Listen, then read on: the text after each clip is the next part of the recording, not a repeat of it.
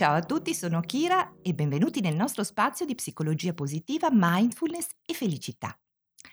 Nella mia pagina Facebook e anche nel mio sito www.chirastellato.com parlo spesso di gentilezza, gentilezza verso noi stessi e gentilezza verso gli altri. Ma oggi parleremo di un aspetto un po' tabù della gentilezza, e cioè quella verso il proprio nemico. Mh, sembra un po' un'affermazione antibiologica, vero? Ehm, se siamo nati per far sopravvivere il nostro patrimonio genetico, perché mai dovremmo essere gentili con le persone che ci hanno fatto o ci stanno facendo del male nella vita? Beh, penso che no ognuno di noi, nel nostro vivere, abbia incontrato una persona che non si è comportata bene, ma che anzi ci ha procurato molto dolore e fatica, vero? Penso sia comune a tutti. Perché quindi essere gentili nei confronti di questa persona, nel pensiero o magari anche materialmente? Bene, la psicologia positiva e la psicologia a indirizzo buddista ci insegnano delle lezioni che possiamo applicare per essere più felici e dare un significato profondo alla nostra vita. Quindi vediamo. Lezione numero uno. Il nemico è un maestro insuperabile per chi ha difficoltà a gestire le emozioni negative, in particolare la rabbia. Alcune persone, è innegabile, tirano veramente fuori il peggio da noi.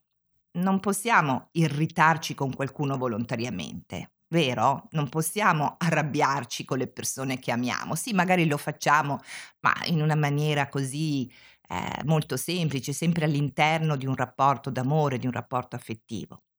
Se vogliamo veramente superare i nostri impulsi negativi che ci fanno soffrire e ci rovinano a volte la vita, chi meglio di un nemico può aiutarci a farlo?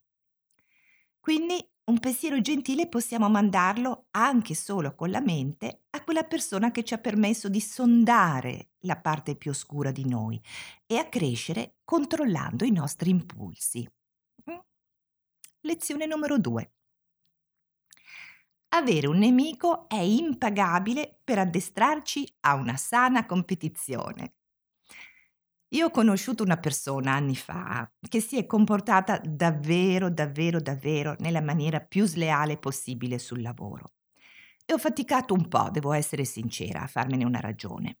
Ma alla fine ho capito quanto utile questa persona mi era stata ehm, perché ha rinforzato la mia visione di ciò che significa comportarsi in maniera intellettualmente onesta sul lavoro.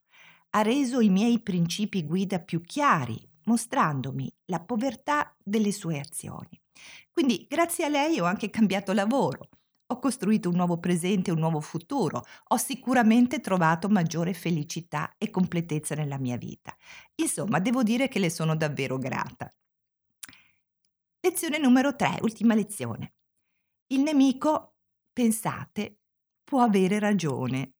Eh, questo spesso è difficile da ammettere, eh? ma la persona che non vi vuole bene, anzi, che vi detesta allegramente, a volte vi fa da specchio, perché ognuno ha qualcosa da insegnarci e in ognuno di noi, non dimentichiamolo, esiste il bene e il male, parti in luce e parti in ombra.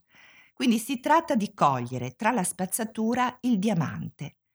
Ciò che il nemico può svelarci di noi nei momenti di fatica è davvero prezioso, perché ci permette di costruire nuovi modelli mentali, cambiare opinioni e comportamenti, crescere e migliorare.